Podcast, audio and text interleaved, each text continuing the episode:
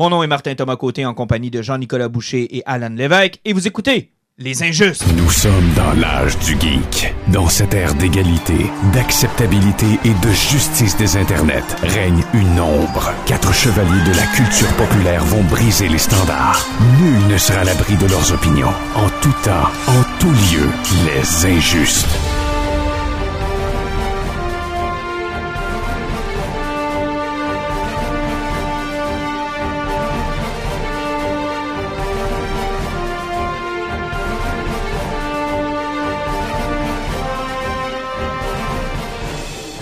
Messieurs, bonsoir. Bon après-midi. Bon matin. Bon, fait que là, si vous l'écoutez le soir, l'après-midi ou le matin, considérez-vous comme salué. Euh, il nous manque un joueur aujourd'hui. Euh, écoute, c'est le temps des fêtes, c'est Noël. Euh, il est occupé. Alors, euh, il nous a donné la permission, je tiens à le dire, de pouvoir enregistrer sans lui. Et je te rassure, Pat, je n'ai pas liché tes écouteurs. Ça, c'est une bonne chose. Mais euh, il va faire ta chronique euh, 2019 là, des meilleurs DC de l'année que t'as aimé. Là. Oui, ça a l'air que c'est Jean-Nic qui l'a écrit à sa place, c'est ce que j'ai compris? Oui, il m'a fait une belle liste de Noël, puis je vais parler de toutes ses passions. Oui, puis c'est drôle, c'est juste du DC, c'est ce que je comprends. Oui, euh, Hein? étrangement, Pat euh, s'est retrouvé dans ses histoires d'amour préadolescentes de la CW cette année. Là, on fera euh, évidemment un gros épisode aujourd'hui. Il y, a- il y a beaucoup de DC Comics. Puis on, on- Écoute, sans vouloir dire qu'on va devenir un podcast officiel de DC, il faut dire que cette année, ils sont proactifs. Là. Oui. Euh, puis un peu dans toutes les sphères qu'on couvre. Ben, euh, sauf au niveau cinéma. Ils ont été plus tranquilles, mais euh, au niveau bande dessinée, puis si on rajoute au niveau de la TV avec ce qui se passe avec la CW présentement, euh, il faut dire qu'ils sont très, très présents. Et aussi avec l'annonce du Warner euh, qui va ramasser le DC Streaming, il y a beaucoup de choses qui sont annoncées. Donc, oui, ils sont très présents. Ah ils sont vraiment présents, puis c'est ça, tu viens de bien le résumer dans à peu près toutes les sphères. Euh, donc oui, aujourd'hui, il va y en être question, là, que ce soit la Crisis ou que ce soit nos lectures ou encore euh, les bandes annonces de films qui sont sortis cette semaine. Ça sera beaucoup Star Wars aussi parce que, veux, veux pas, on est à quoi quelques jours de la sortie de Rise of Skywalker? Ouais, nous autres, on va le voir euh, jeudi soir là, en IMAX. Effectivement. En malheureusement jeudi. français. Ouais, puis on s'en reparlera tantôt quand on parlera de Star Wars. euh, à- à- ce qu'on s'attend à voir, ce qu'on, ce- le feeling qu'on aimerait avoir quand on va sortir du film. Est-ce que ce sera un Revenge of the Sith, c'est-à-dire c'est, correct avec ce qu'il y avait ou ça va dépasser un peu ce qu'on s'attend? On va en jaser tout à l'heure. Puis effectivement, la version française risque de nous causer quelques problèmes avec ce que j'ai vu cette semaine passer sur les réseaux sociaux. Puis on, on en discutera en, en profondeur. Fait qu'on se fera un petit top. On parlera de Mandalorian aussi parce que ça continue. Ouais, il reste encore deux épisodes. Ouais, puis euh, écoute, il y a besoin d'avoir beaucoup de choses dans ces deux épisodes-là. là. Ben, euh, This is the way. This is the way. Mais moi, j'aime beaucoup le format. Oui. Mais c'est vrai que pour une mini-série de huit épisodes qui nous avait vendu comme une mini-série, j'ai de la difficulté à voir le fil conducteur. Bienvenue dans Engine of Shield, le reboot de Mandalorian. La série ne peut pas avancer tant qu'il n'y aura pas le reveal. Ouais, ben j'ai j'ai hâte de voir. Fait que ça aussi, ça va continuer cette semaine. On se fera un petit top de lecture, de séries télé, de films aussi pour l'année 2019. Touffe-toi pas, Pat. Hein, j'avais tabarouette. Wow, il est parmi nous quand même. Je suis tellement habitué. Excusez. Ah, Excuse-moi, Pat, si tu nous écoutes. Vraiment désolé. Il a dû s'étouffer en entendant celle-là. Ah, je suis désolé, Pat, parce que je suis tellement habitué que c'est Pat qui tousse, mais là, c'était Jean-Nic. Je Ah dis, tousse c'est- pas Jean-Nic. C'est un beau compliment, je l'aime bien. Je. Ouais, on s'ennuie déjà. Euh, on fera donc un top pour l'année 2019 parce qu'on change d'année. On va parler de Question. Ensuite, on va parler de la série. De, pardon, on va... de quoi? De Question. De qui? De l'auteur. Jeff Lemire. C'est qui qui l'a créé, ce personnage? Jeff Lemire. Non, ça, c'est lui qui l'a écrit, mais qui a créé The Question? Steve Ditko. Merci. On va parler de The Question, qui est une autre sortie de- du Black Label. Et euh, on terminera avec Nos Poisons. Puis la série d'Harley Quinn, qui est, euh, écoute, moi je vous le dis d'avance, là, mon coup de cœur sans bon sens. Puis c'est de valeur que ce soit la- vers la fin de l'année, parce qu'il en manquait pas gros pour que ça soit mon coup de cœur de l'année. Mais on est juste à quelques jours de la fin. Fait que là, ça serait un peu niaiseux de, tu sais, sur, euh, comme on dit au poker, là, on the river, tu sais, en- pfiou, Ouais, de même, là, à la limite. Là. Fait que j'ai quand même pris le temps de regarder tout ce qui s'était passé dans l'année avant de, de faire un choix. Mais Harley Quinn, honnêtement, c'est en train de se, c'est en train de se hisser tranquillement pas vite dans mes tops. Hey, on commence tout de suite. Vous m'avez convaincu, les gars, parce que vous avez suivi la série, vous autres, depuis les débuts ou presque, euh, d'entrer dans le CW, là, dans, dans l'univers donc de Supergirl. De le- dans le Arrowverse qu'on appelle. Le Arrow, euh, bon, t'as Arrow, t'as Flash, t'as euh, Legends of Tomorrow, je pense qu'il est là-dedans aussi. Ouais. Oui. Euh, Supergirl, Batwoman, Batwoman qui est commencé cette année. Black Lightning, en tout cas, maintenant, il est officiellement, Maintenant, il est officiellement lié à cet là-dedans.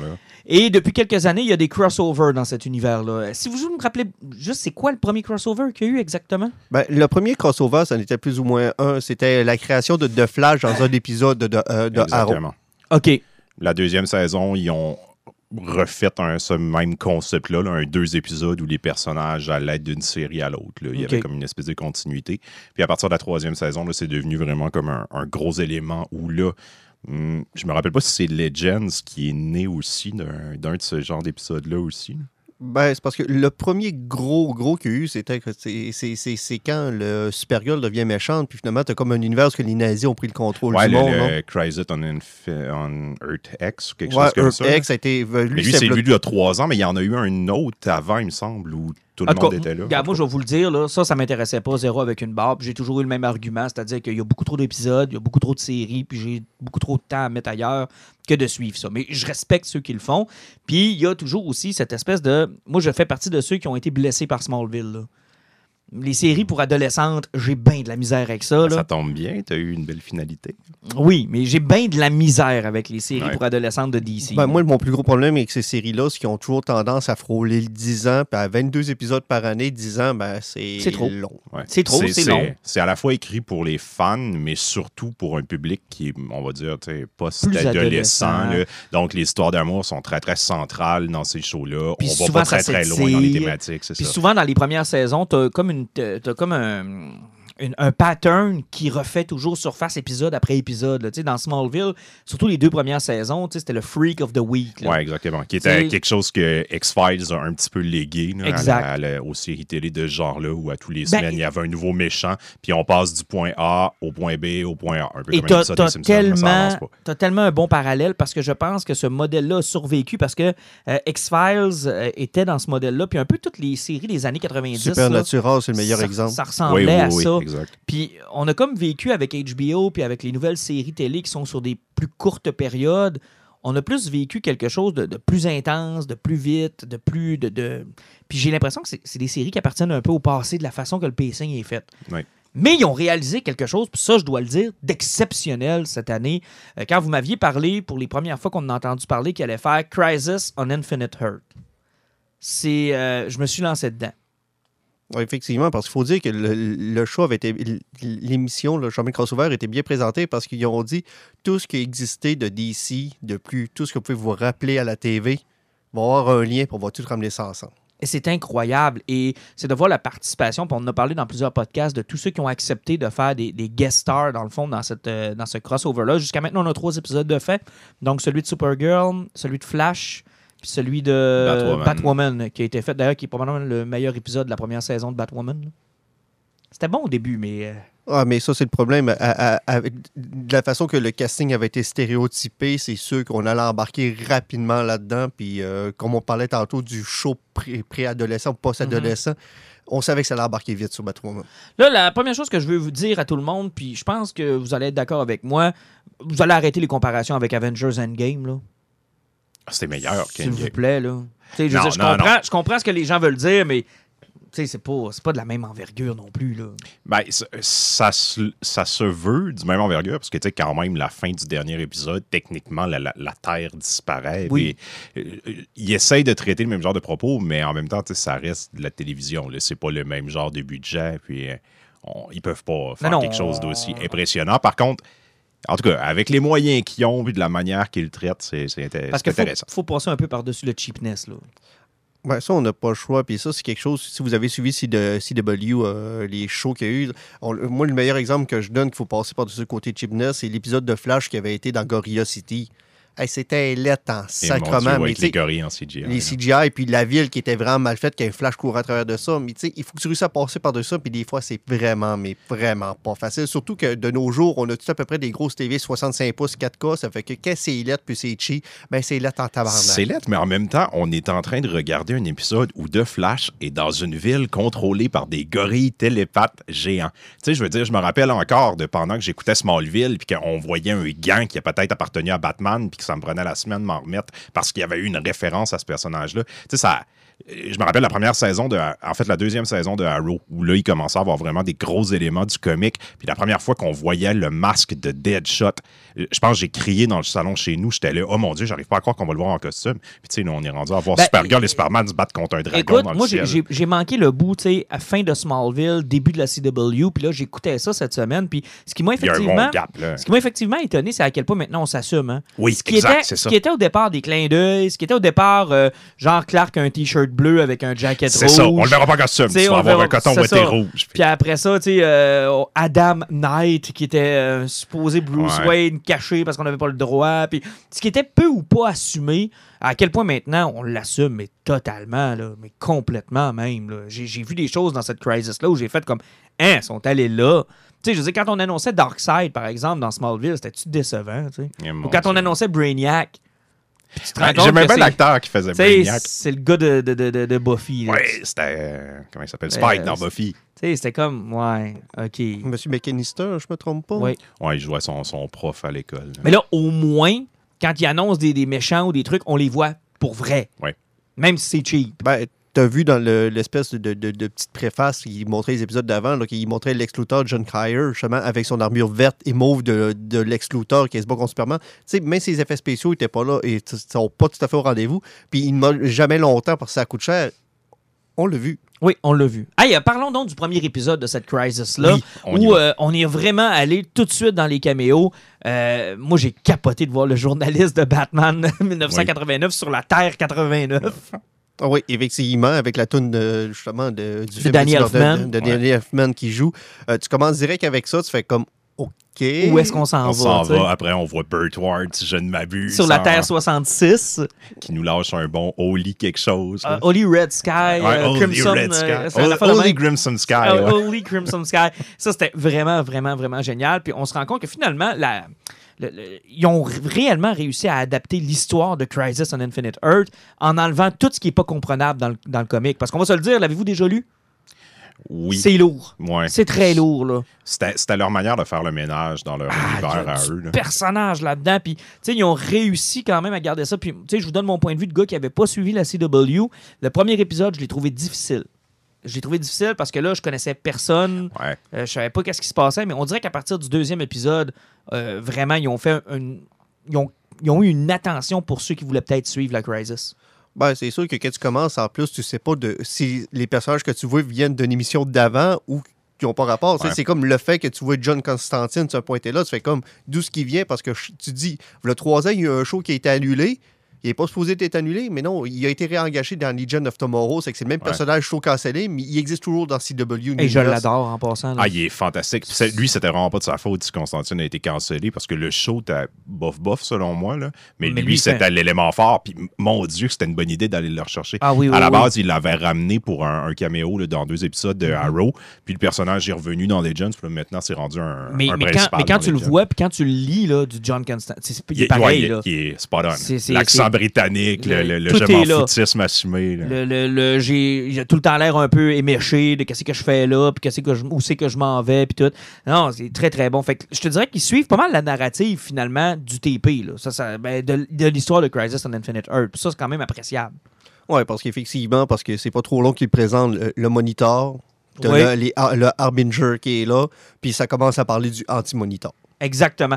Euh, question pour vous, les gars. Est-ce que l'anti-moniteur avait été présenté avant Crisis on Infinite Earth? Parce que j'ai cru comprendre que le moniteur, c'est pas la première fois qu'il le croise. Le, non, le, Non, le le moniteur, il est avait été présenté l'année passée dans le crossover qui avait été comme le prequel à celui-là qui est qu'on Ok. a pour cette Un année. Elseworld où il avait apporté Batwoman pour la première fois, le concept des terres. Mais l'anti-moniteur, je pense que c'est dans le deuxième épisode du Crisis qu'on l'a vu, là, qui prend possession justement, du Harbinger. C'est la première fois qu'on le voyait. Ok, c'est la première fois qu'on le voyait. Parce que c'est la question que je me posais parce que, euh, tu sais, ils ont comme fait un reveal. Puis là, j'ai fait, OK, est-ce que c'est parce qu'on l'a déjà vu? Puis là, les gens font, oh mon Dieu, c'est lui ou. euh, Non, parce qu'il a été libéré, c'est parce que j'ai pas suivi encore la saison de- actuelle de The Flash, mais Mm. tu sais, euh, le, le scientifique qu'on voit habillé en vert, euh, Paria, là, Oui, par ailleurs. euh, euh, il a été libéré dans un des épisodes de, de Flash, puis c'est lui qui était sorti de l'anti-monitor. Sauf que vu que j'ai pas suivi de Flash, je sais pas si on l'avait vu peut-être là un peu l'anti-monitor. Cet acteur-là, normalement, là, il s'appelle Harrison Wells. Dans la première saison de Flash, c'est lui qui est Reverse Flash. Mais Ok. t'apprends que finalement, c'est le vrai Reverse Flash qui avait pris son apparence. Mais le personnage était vraiment cool, super drôle, super attachant. On parle de dans- Paria, là? Ouais, celui qui fait Paria. Puis dans la série, Harrison Wells, ils ont trouvé une manière de le ramener à chaque saison. Ils vont le chercher dans d'autres terres. Fait que dans chaque saison de The Flash, il y a un nouveau Harrison Wells qui est avec l'équipe. Des fois, c'est un intellectuel, des fois, ça va être un bum, un chanteur, un poète. Fait que c'est vraiment drôle. Puis, l'acteur est vraiment cool. Puis lui, il a du fun sur Parce le que show. c'est le bout que j'ai eu de la difficulté là. à comprendre là, dans Flash, là, le rôle de Paria, qui il était, qu'est-ce qu'il faisait, Ouais. à quoi il s'attend. Puis tout le bout, en fait, puis on, on va euh, forwarder au troisième épisode, on reviendra sur le deuxième, mais tout le bout du treadmill, j'ai eu de un peu de difficulté à comprendre qu'est-ce qui se passait exactement dans ce bout-là. Parce que on dirait que chacun a son plan pour arrêter la vague, puis on n'est pas sûr lequel est le bon. Tu as le moniteur qui a son histoire de, Ouais, para- de- mais C'est parce que ça, il fallait qu'il ferme une clause parce que euh, quelque chose qui avait ouvert, c'est dans la première saison de The Flash, quand Barry Allen découvre que dans le centre où ce qu'ils sont, dans le Star Lab, il y, a un- il y a il une porte secrète où justement le Reverse Flash travaillait, puis il découvre qu'en genre en 2019 ou whatever, il va y avoir une crisis, puis le Flash va mourir. Barry Allen Il y a un article de journal, c'est ça qui dit Flash Disparate. Comme dans, le- comme- comme dans la Crisis. Sauf que cet article-là, il a été effacé puis réapparu à plusieurs reprises durant les cinq saisons de The Flash. Fait que il fallait qu'il y ait un Barry Allen qui disparaisse là. Et c'est pourquoi on a ramené le Barry Allen des années 90. Ben, c'est lui qui est là depuis la première saison parce qu'il jouait le père de Barry Allen à l'origine. Ah ouais? Ouais, dans la série, c'est lui qui joue le père. Puis dans la deuxième saison, c'est lui qui joue Jay J- Garrick. Jay Garrick, puis là, il est revenu en étant Barry Allen Prime. Ben, dans le fond, le premier Barry Allen qu'on a eu dans la série Dans TV qui est devenu 90. un film des. Fait 80, début 90. Ah, c'était Ouais, début début. 90 à peu Ouais. près. Ben, 90 parce qu'il vient de Earth 90. Ouais, effectivement, c'est des années 90. Puis là, ce qu'on comprend, c'est que lui, il était quoi, prisonnier du treadmill, dans le fond? Ben, c'est lui qui, qui activait le, le- le- La, le- la vague, là. la vague d'antimatter. Et là, il en est mort parce qu'il a tenté de. Il l'a reversé. OK, mais ça n'a pas marché. Ben, il a arrêté la vague, mais il n'y a plus de terre. Ouais, c'est ça, il n'y a plus rien, là. Ouais. C'est arrêté, mais on- ça a stoppé, mais il n'y a plus de terre. en fait. euh, parlons peut-être du deuxième épisode qui a été euh, largement dominé par Brendan Roof et Kevin, Oh, Con- et Kevin yeah. Conroy. Wow! C'était pas des petits caméos, là. Non, non, non. Ben, sérieusement, Kevin Conroy, je pensais pas le voir plus d'une quin- que 15 minutes. Là, ça m'a euh, vraiment surpris. Parce que euh, faut dire que quand on a eu notre premier épisode, on, ça a donné une tendance où je me suis dit, OK, on, va- on les verra pas longtemps, on les verra pas souvent. Puis c'est une affaire de 15 ou 20 secondes derrière un écran vert. Là. Mais, fait que là, je m'attendais à ça pour et Brandon Roof et euh, euh, Kevin Conroy. Puis finalement, on n'a pas eu ça. Là. Non, non, Ça on les a donné de, de vrais rôles et, d'importance. et Brandon Roof, on a, on a assumé le fait qu'il ressemblait à Ray Palmer. Oui. Ils l'ont dilé. Mon Dieu, cet homme-là ressemble à Ray. Palmer. Ouais, mais justement, comme il parlait tantôt d'Ha- d'Harrison Wells, c'est le même, c'est le même personne, mais dans différentes terres, il y a des looks différents. Mais Ouais. moi, j'ai vraiment aimé le fait qu'ils ont ramené le Brenton Root, donc c'est le Clark Kent du film qu'il avait eu. Oui. C'est le exactement, c'est le même gars, mais c'est qu'est-ce qui s'est passé 10-15 ans plus tard dans en sa fait, réalité? c'est- c'est c'est une et c'est ça qui est vraiment intéressant du, du euh, de, de ce qu'ils ont voulu faire avec Crisis. Et c'est c'est là de voir si DC va garder ça canon aussi, parce qu'ils ont vraiment mis une fin ou une porte de fin. Ils sont en train de mettre une porte de fin sur l'univers de Richard Donner, parce que ce Superman là, celui de Brandon Roof, c'est celui de Christopher Reeves. Exactement, c'était une suite du deuxième. C'est le même là. Et c'est intéressant, la musique, le, le, le Q, Ouais. le. Daily Planet qui a perdu tout le monde dans une attaque, c'était. Moi, j'ai trouvé ça super. Le costume de Kingdom Come. Et on va se le dire, fan de DC, là, cette année, là, vous avez eu le Superman de Kingdom Come, le Batman de Kingdom Come, et dans Wonder Woman 84, Ouais, on va le Full Armor de Wonder Woman de Kingdom. Moi, là, honnêtement, tu reviens dans 10 ans, là, 10 ans auparavant. Mettons, quand on commençait à aller chez Jix, là, euh, pour, euh, encore une fois, saluer notre chum Pat, là, puis que tu me dis, hey Martin, un jour, là, ce que tu lis là, il y a quelqu'un d'assez. qui vont oser le faire à la télé. Ouais, à télé. Ils vont le faire. Hey, nous autres, on se disait quoi On- dans ce C'est temps-là? pas, c'est pas exact. Tu sais, on n'a pas eu Kingdom Come, là, mais c'est quand même cool, tu sais, l'hommage qu'ils rendent à ça. Puis, Mais c'est, mais c'est, moi, je trouve ça complètement Puis incroyable. le saut, il est super cool. Puis moi, quand il dit, tu sais, parce qu'il y a, il y a le, le- le logo traditionnel noir avec le S rouge à l'intérieur qui est différent de celui qu'ils utilisent dans la CW. Puis Lois qui demande pourquoi t'as t'as- t'as un S rouge. Puis il dit même dans la noirceur pour que l'espoir soit capable de passer lumière à travers. passe au travers. Et j'étais là, c'est tellement bien comprendre le personnage de Superman. tu sais, On run, home run, là. tu sais, Ah, ils l'ont compris, ils l'ont assumé, ils l'ont fait Parce comme que faut. pendant des années, on a eu des films qui. euh, on dirait qu'ils travaillaient à renier le, le- le matériel original. On dirait qu'ils Ouais. veulent tout le temps. On dirait que tu as toujours un trip de réalisateur de dire Ouais, ouais, je sais que vous connaissez le personnage, là, mais je m'en vais à un million d'années-lumière de ça. Ouais, mais c'est parce que t'as pas vu le Snyder Cut, tu comprends pas. Ah, mais, mais avoue que c'est ça un peu. Là, je suis content parce que j'ai l'impression que les geeks des années 90 sont en poste. Ouais. Et ils sont capables d'influencer les décisions puis de dire, regarde, on va le faire. Ouais, puis euh, on- même si on voudrait chialer, il faut dire merci à Disney puis le MCU. Enlève le MCU qui a pogné à ce point-là, puis il n'y aurait pas autant de liberté pour faire des trucs geeks comme ça. Eh, c'est- Les oui, portes seraient encore fermées. Euh, T'as t'as tout à fait raison. Puis ces gens-là, remarquez ceux qui prennent des décisions actuellement dans ces grands studios-là, ils ont tous notre âge. Ou à peu près. Mais pas juste ça. Check le monde qui écrive en arrière de ça. Là, hein. Tu C'est Marc Guggenheim qui est en arrière du Aéroverse au grand complet.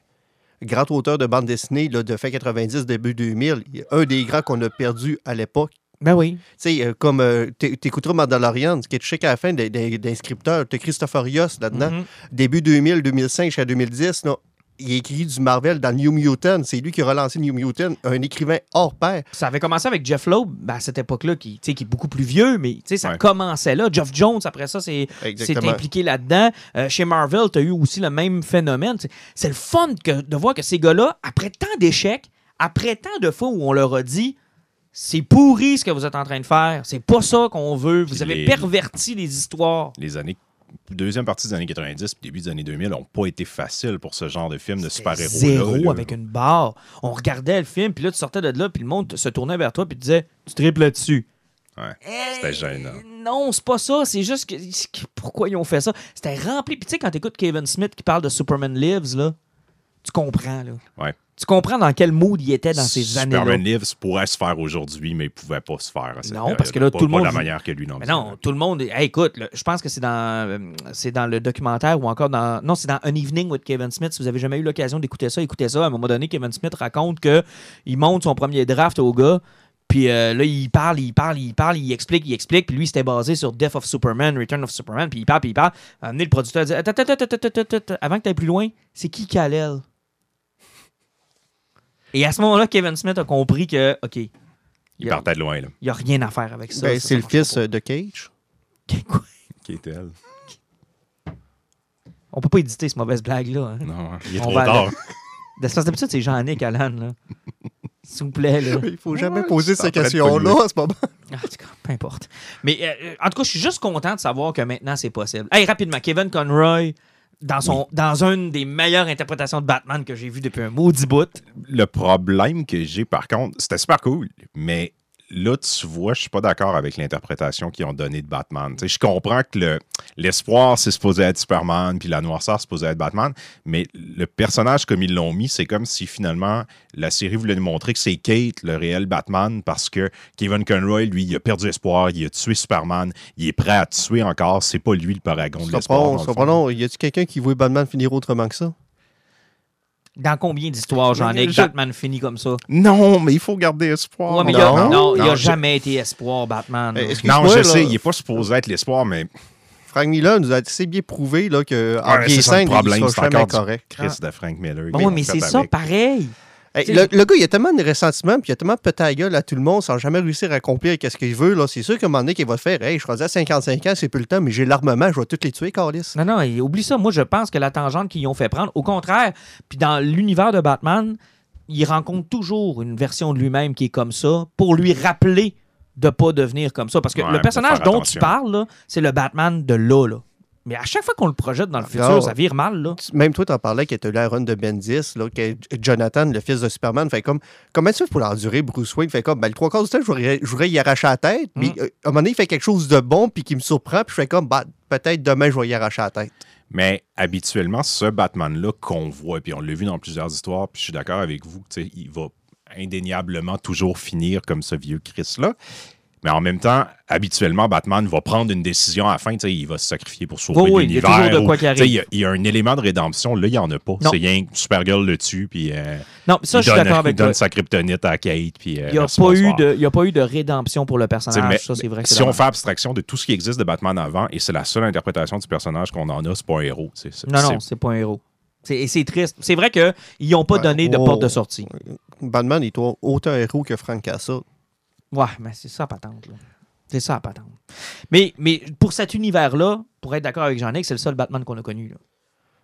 Ouais, effectivement. Puis c'est cette image-là qu'on va avoir. Maintenant, reste à savoir, puis je sais que Jean-Nic a de l'avance sur nous autres, comment euh, Titans va l'avoir traité? Bruce Wayne. Et ça, j'ai hâte de voir. bien différente. J'ai hâte de voir la manière dont ils vont traiter Bruce Wayne dans Titans parce que là, il y a une autre occasion de se reprendre pour un personnage vieillissant. Mais tu sais, rappelez-vous, Batman Beyond, là, pas beau non plus, Bruce Wayne, là. Non, effectivement. C'est pas chic non plus. Non, là. mais au moins, ça sert à pouvoir faire le transfert de connaissances. C'est ce qui oui. intéressant, même si je suis pas le plus grand fan de Batman Beyond. Terry McGuinness était capable d'aller prendre l'expérience de Bruce euh, et Return of devenir Joker, c'est quelque chose, là. Quand il pète les plombs pour, pour vrai puis que c'est fini, là. Moi, c'est un, moi, c'est un film qui m'avait traumatisé à être plus jeune, ce film-là, là, The Return of the Joker, qui, était, qui se passait dans l'univers de Batman Beyond. Puis, écoute, là, ce qu'ils ont fait à Tim Drake dans cette série-là, ça a juste aucun bon sens. Puis tu te dis, wow, sont allés là pour un comique pour enfants, c'est. C'est hard, là. C'est vraiment hard. Mais euh, moi, j'ai j'ai apprécié. J'ai j'ai remarqué, par contre, qu'on lui a pas donné sa voix classique. Hein? Il Non, n'a pas voulu la forcer. Ben, ça dépend toujours aussi. Il faut, il faut que tu penses à deux techniques de voix différentes. Tu as ton micro spécifique avec ton fil pour Mhm. ta voix, est-ce que tu peux la pousser, ou tu as ton acting où est-ce que tu te déplaces, puis le micro est à 3 mètres de ta face. C'est vrai, Exact. c'est vrai. C'est vrai que ça a changé de quoi. Puis en passant, il est pas mauvais acteur. Non, il est, il est très correct.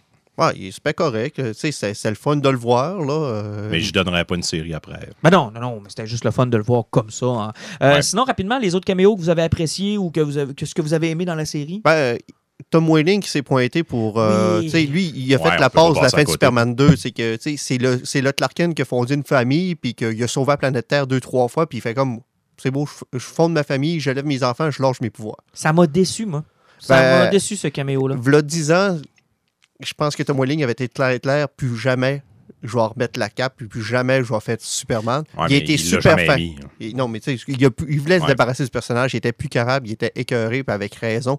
Euh, puis euh, il, il a réussi, il a, il a dit pour les fans, puis le monde, je vais le faire, mais je raccroche ma cape officiellement. Mais il a fait. Mais, mais ça avait pas l'air d'y tenter, même dans son acting.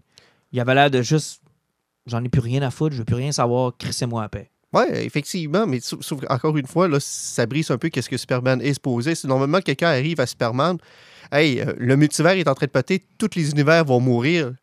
La première Ouais. chose qu'il devrait faire, c'est oh, il faut que j'aille aider le monde. À regarder Lois, puis genre, je suis désolé, mais il faut Ouais, que j'y c'est aille. ça. c'est ça. Puis c'était pas ça, on avait quelqu'un qui, qui a vraiment. Heureusement, tu sais, tout ce côté-là, Brandon Root, lui, il l'a rattrapé. Oh les deux oui. mains, là, c'est comme, OK, go, où Oh c'est oui. qu'on va, puis bien sûr que je vais vous suivre pour sauver l'univers. Mais c'était le. Superman de Richard Donner, ce qui n'est Ouais, pas le c'est cas de Tom Welling. Puis, mais j'étais content de le voir. Hey, C'est-tu moi, il est encore plus baraqué qu'il l'était? Ah, ça n'a aucun maudit bon sens. C'est-tu moi, ben, c'est le meilleur physique pour jouer Superman?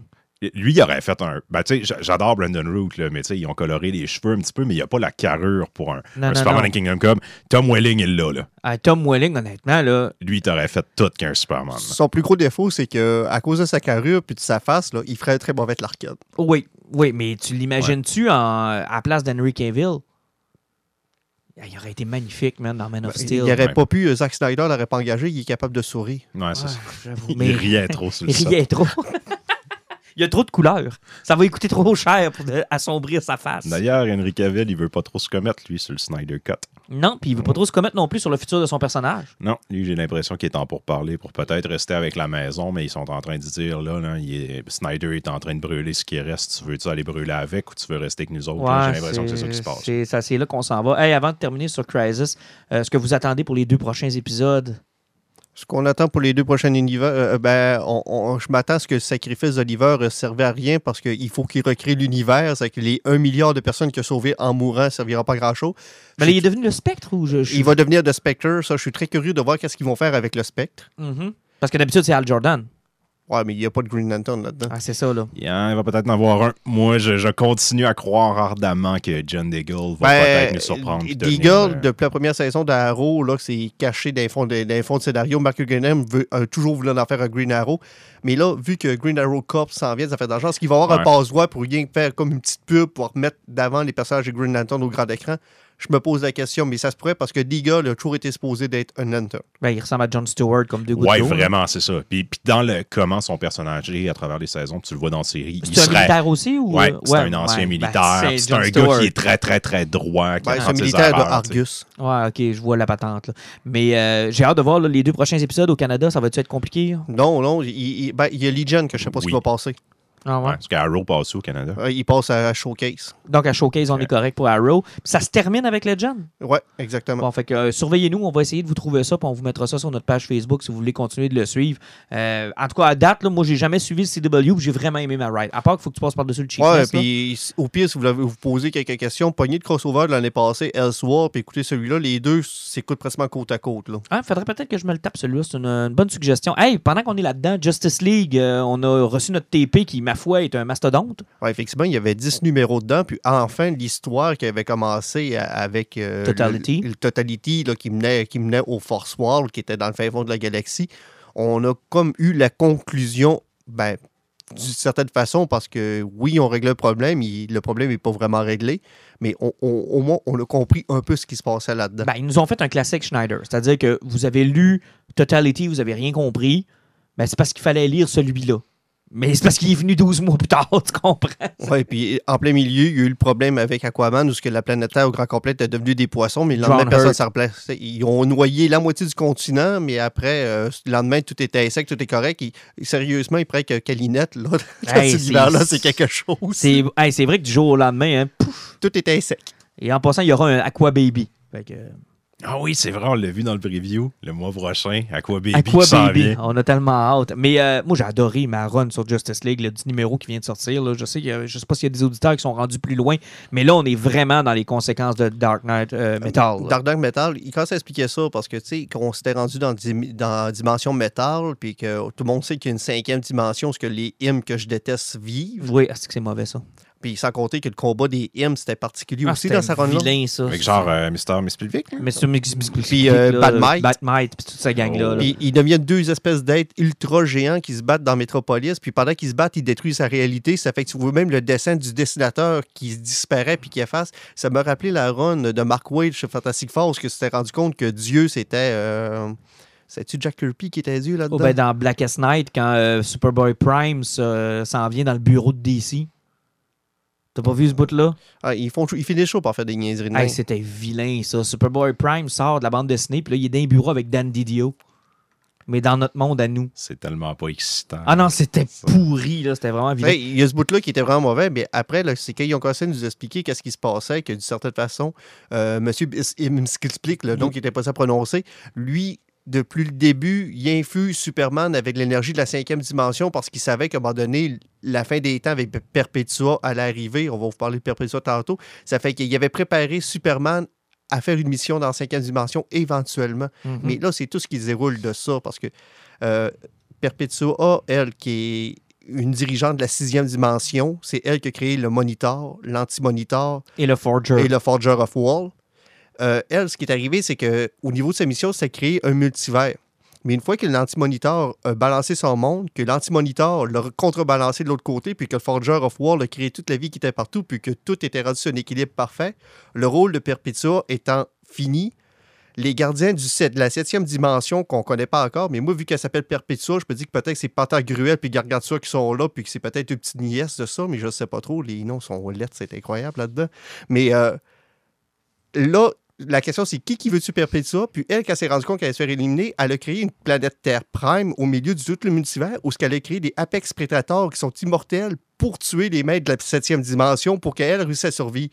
Mais quand l'anti-monitor, le Forger of War, puis Monitor s'en rendu compte, ils ont pété son plan, ils l'ont enfermé, on ne sait pas comment, puis c'est là que la Terre Prime, avec la Justice League, le paragon de la justice, a été créé. Et là, je sais même pas que j'ai fait pour comprendre ça en 22 pages. Ah non, c'est c'est assez exceptionnel, là. C'est assez exceptionnel, là. Puis, tu Mais sais, pourtant, ça avait l'air bon quand vous en parliez. Oui, ouais, mais ce que, ce que j'ai cru comprendre aussi, c'est qu'il n'y a pas juste ce multivers-là. là. Il y a plusieurs autres multivers. Des Ouais, multi, multivers. Parce que le Batman Wolof nous a prouvé dans Batman Metal qu'il y avait le multivers inverse aussi, Oui. avec leur propre divinité, dont Bart Patos en faisait. Mhm. Où est-ce qu'ils vont chercher leur nom? Hein? Ah, J'en ai aucune idée, man. Mais Ben. Perpetua, là, j'ai comme l'impression que ça va dans une espèce d'idée de perpétualité. là. Ça doit être un personnage Mais, qui euh, représente l'éternel recommencement. Mais là, c'est- c'est c'est- c'est gros. J'ai hâte de voir où est-ce qu'on s'en va avec ça. Year of the Villain est vraiment parti dans Ouais, ça. parce que d'une certaine façon, vu qu'ils ont clairé un petit peu ce qui s'est passé là, parce que Superman qui a réussi encore une fois à régler, parce que dans la cinquième dimension, là, l'univers parallèle qui est créé avec les héros de 25 ans dans le futur, là, Sérieusement, c'est ça, ce bout-là, c'était du bonbon. Ah, c'était vraiment. Et bon, un. Superman qui était poigné dans les ténèbres, là, puis qui est en train de mourir de la façon que Batman a réussi à sauver, et que Superman, après, pour réussir à sortir de là, passe à travers de tous les soleils que Superman, euh, Batman a mis sur son plan. là, C'est que Superman, en l'espace de quelques secondes, passe à travers d'une centaine de soleils. Puis à un moment donné, il fait comme le son que je fais en volant va prendre des années avant de me rattraper. Fait que, euh, Superman est comme rendu un petit peu trop fort. Il, y a du gros fun là-dedans, par exemple. C'est du stock, c'est gros, mais c'est bon. C'est c'est- c'est pas mauvais, mais c'est compliqué. Puis là, tu vois, j'écoute Alan me l'expliquer, puis je me rends compte que j'ai manqué des bouts. Ouais, c'est peut-être parce que moi, j'ai pas tout lu les autres Crisis avant, c'est que je sais pas pourquoi. Mon, mon cerveau est peut-être plus vierge sur DC, ce qui Ouais, fait que j'absorbe c'est- des affaires qui n'ont pas de sens. Je, je regardais les trucs, puis là, j'étais comme, OK, ouais, visiblement, je l'ai pas compris de la même façon. Mais c'est correct, garde, c'est à ça que ça sert. Au pire, je le je de toute façon, euh, c'est c'est du Scott Snyder. Ça n'a jamais été fait pour être écrit de façon claire et comprendre aussi Ah, qu'on c'est s'en va. hein. tellement compliqué. là. Puis ça, c'est la plus grosse reproche qu'on peut faire à Scott Schneider. là. Alors, si vous êtes encore avec nous, maintenant qu'on a passé par-dessus Scott Schneider, Si vous ne saignez pas du nez, vous pouvez continuer. Vous pouvez continuer. On peut parler de bande-annonce, tiens, euh, juste pour se sortir de DC un peu, Ghostbusters. Ghostbusters. Où était le fun? Où était l'amusement et l'émerveillement? Et où était la comédie? Ben, de un, Ghostbusters n'est pas une comédie. Oh Oui, non, non, ça, non, non, non, non, non, non, c'est une non. comédie, Tu me portes pas ce débat-là aujourd'hui. Là. On a eu le débat à la station, nous autres, là, à savoir est-ce que c'est une comédie ou pas. Puis on a failli s'entre-déchirer. Ben, c'est ça. On n'ira pas plus loin, mais. Ben, ça veut dire que débat, il doit y avoir. Ben oui, il y a un débat. Ça, Ouais, c'est comme Die. Hard est-il un film de Noël? Ah non, c'est pas un débat, ça. Oui, c'est un film de Noël. Mais il y a des gens qui vont te dire que non. Non, c'est pas un C'est film de Noël, c'est un film qui se passe à Noël, mais bon. Ben, tu vois, regarde, tu vas avoir un débat. Mais pour Ghostbusters, moi, dans ma tête, à moi, Alain, Ben- désolé, mais c'est une comédie. Ça dépend toujours aussi de quel moment que tu le découvres puis de la façon que tu écoutes Ghostbusters. Euh, moi, personnellement, Ghostbusters, c'est ma première relation avec le cinéma. C'est le premier film que j'ai vu avec euh, des amis à mes parents qui avaient un bêta à l'époque. C'est le premier film que j'ai vu sur cassette. C'est Mhm. le premier film que j'ai possédé. C'est un film que j'ai vu en 200 et 400 fois. Ah oui, on l'a vu, euh, écoute, ça, on a eu le temps de le voir un million de fois juste avec TQS. C'est sûr que la 307e écoute, ça doit être moins drôle, mais ça reste une comédie. Ben, c'est parce que c'est ça la différence entre un pacing de comédie puis qu'est-ce qui est pas vraiment. C'est parce que Ghostbusters a des moments le fun, mais au niveau de l'histoire, de la façon que c'est traité, c'est pas traité comme une comédie. Mm, Ouais, ouais. Mais tu sais, T'sais, on s'entend ça- que ça peut passer que- un samedi après-midi, là. Oui, mais ben, gars, sinon 90% du MCU, c'est une comédie rendue là.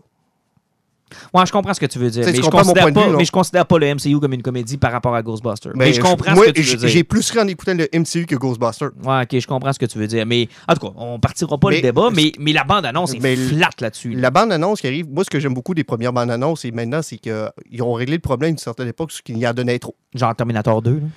Un est arrivé pour le protéger, Arnold. L'autre est arrivé pour lui courir après, le T-1000. Terminator Genesis qui a montré John Connor en méchant direct au début. méchant, oui. C'est que là, il faut jamais oublier que Ghostbusters, regarde, euh, moi personnellement, j'avais quoi, 4 ans, 4-5 ans quand ça sorti Ghostbusters? Mm-hmm. Euh, toi, t'étais même pour mon. Non. Euh, ben, tu peux 84? Ouais, j'étais pas bon. Ouais, c'est ça. J'en ai que pas plus aussi. Ça fait que. C'est le problème de Ghostbusters. Tu sais, C'est c'est le principe que quand les enfants voient la Ghost Trap, ils font comme qu'est-ce que c'est? Tu sais, C'est à peu près comme moi, je me mets, je suis venu au- monde en 79, que le monde va me dire Hey, il y a eu une guerre au Vietnam ou whatever. Pour moi, dans ma tête, c'est de la fantaisie, c'est jamais arrivé parce que j'étais pas au monde que c'est arrivé. Ouais, comme quand on parle du 11 septembre puis que les flots à job nous regardent avec des, des yeux Effectivement, de... parce qu'ils sont totalement euh, oblivious à ça. Ils n'ont pas connu ça, puis Mhm. les autres, ça n'a pas existé. Donc, euh, il faut qu'ils se présentent sur ce niveau-là parce que hey, c'est du monde de 35 et c'est- Ghostbusters fêtait leur 35e anniversaire. C'est Exact. que si tu as moins de 35 ans, tu n'as jamais vu Ghostbusters quand ça sortait à. Mais la grosse critique que la bande-annonce a eue, c'est que ça ressemblait à une suite de Stranger Things. Pas juste à cause de l'acteur, mais de par l'ambiance que ça dégage. Ben, c'est parce que, gars, check Wonder- euh, tantôt, on va parler de Wonder Woman 84. On, on- on est plus capable de sortir de la no- nostalgie 80-90. Ah, c'est fou comment ça a pris d'assaut. Puis on pensait qu'il allait avoir une vibe 90 quand X-Men a sorti Dark Phoenix, puis que là, on commençait à voir des choses qui se passent dans les années 90, Ouais, mais, oublie les, ça. les là. 13 personnes qui ont vu Dark Phoenix Ben, ont c'est ça, décidé qu'on était pas prêt. Il va en avoir une, probablement. Probablement dans 15, plus 20 tard, ans, là. mais là, on est Mais là, on est vraiment... dans un, Mais, un, un crave des années ça- 80. ça, moi, c'est le bout qui m'a plus tanné. Mais le côté qui me donnait espoir, c'était le personnage de Paul Rudd. Parce que moi, ce que j'ai l'impression, c'est que Paul Rudd va servir à être nous. Ça fait que tu as les flots qui sont la nouvelle génération qui n'ont jamais connu Ghostbusters, qui vont découvrir Ghostbusters. Puis tu as Paul Rudd qui va découvrir le stock qui, qui appartenait au Ghostbusters, puis il va faire. Ah!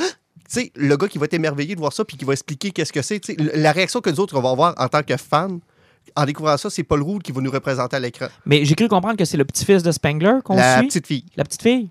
Mon Effectivement, parce qu'il ne faut pas oublier dans la bande Oui, annonce. elle a les cheveux frisés et des lunettes comme lui.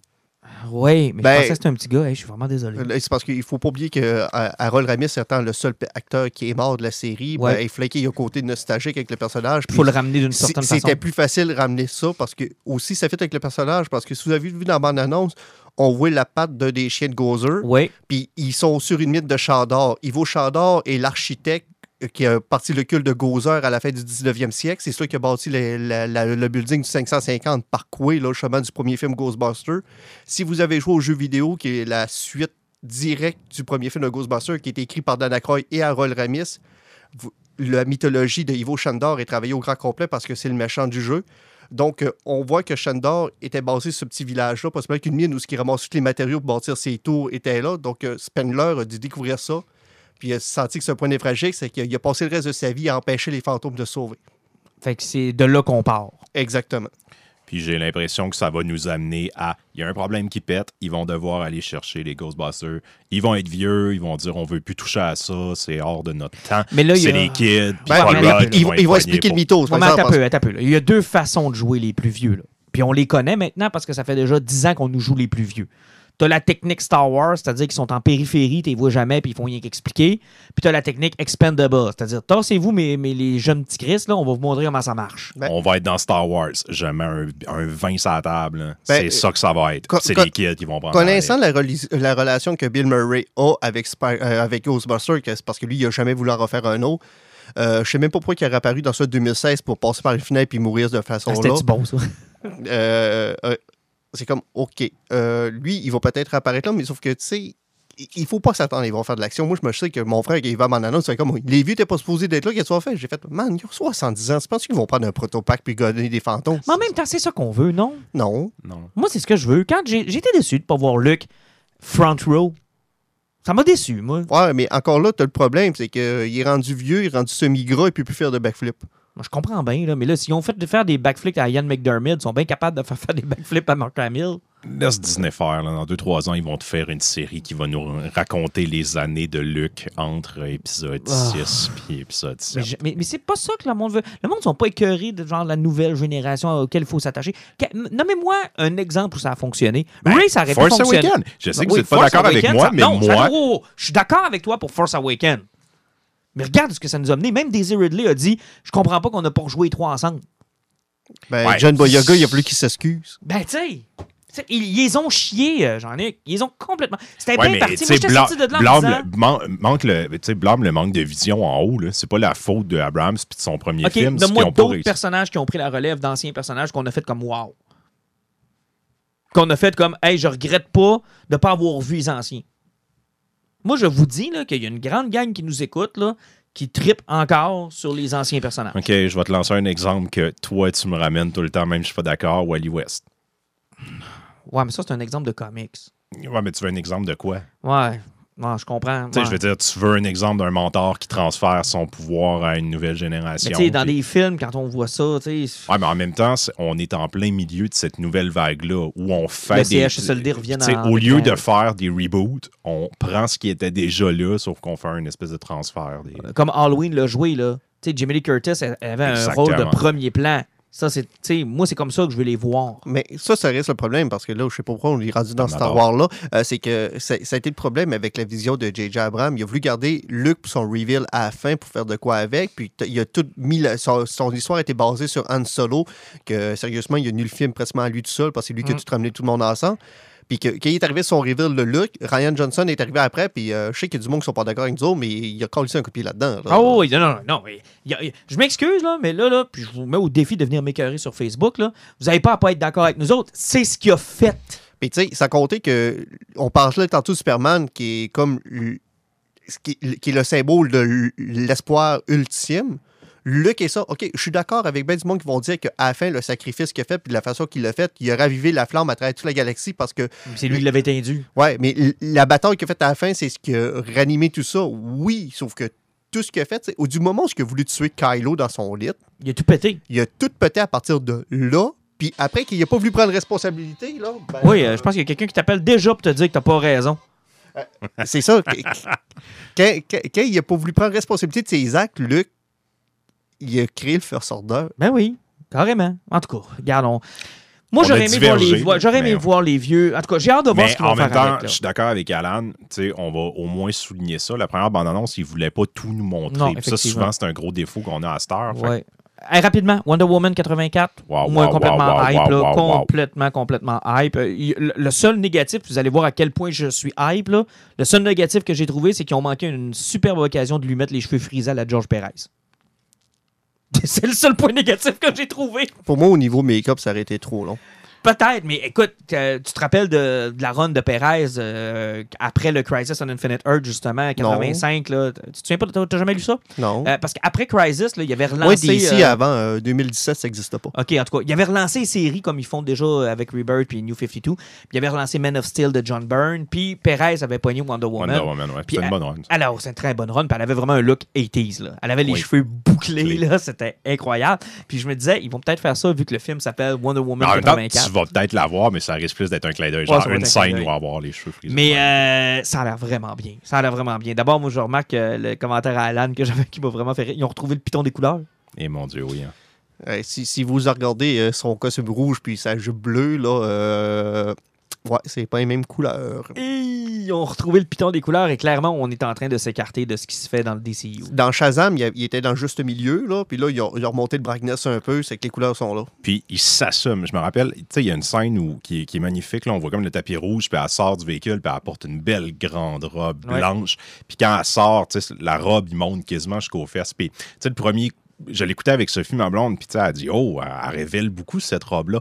Mais rappelez-vous, dans le premier film, quand elle va magasiner du linge, la première chose qu'elle fait, elle déchire sa robe parce qu'elle veut être capable de bouger ses jambes Mhm. comme elle veut. Elle veut se battre. Elle, c'est à propos. Tu sais, elle assume sa féminité puis son corps, mais en même temps, elle garde tout le temps en tête. Moi, si je pouvais, là, je serais complètement nu, parce que c'est comme ça que je me bats. Mais, puis- mais un peu, là. Là, tu, tu- tu- tu sais, dans le premier film, ils ont écarté quand même un, un grand pan de l'histoire de Wonder Woman qui est lié à la sexualité.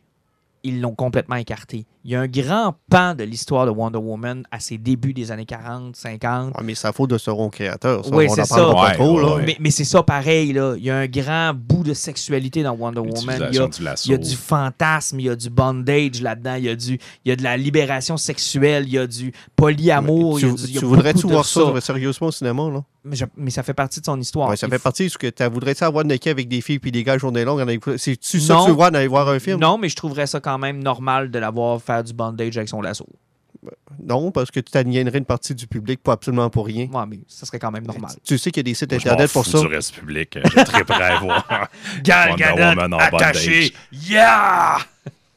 Ce bout euh, misogyne et complètement masculin vous a été présenté par. Mais, euh, regarde, c'est c'est quand même. Mais allez faire vos recherches, là. C'est- C'est c'est- c'est une grosse partie de l'histoire de Wonder Woman, pareil. là. Et ça me, ça me flabbergaste à tous les fois de savoir que DC a accepté ça en 1940. Il faut, faut se le dire. J'oublie le nom de, de ce type-là. qui Marston, Marston, Miss Marston, ouais, Marston, C'est lui qui a créé ici Euh, Comics aussi. Là, avec lui était un polyamoureux, là.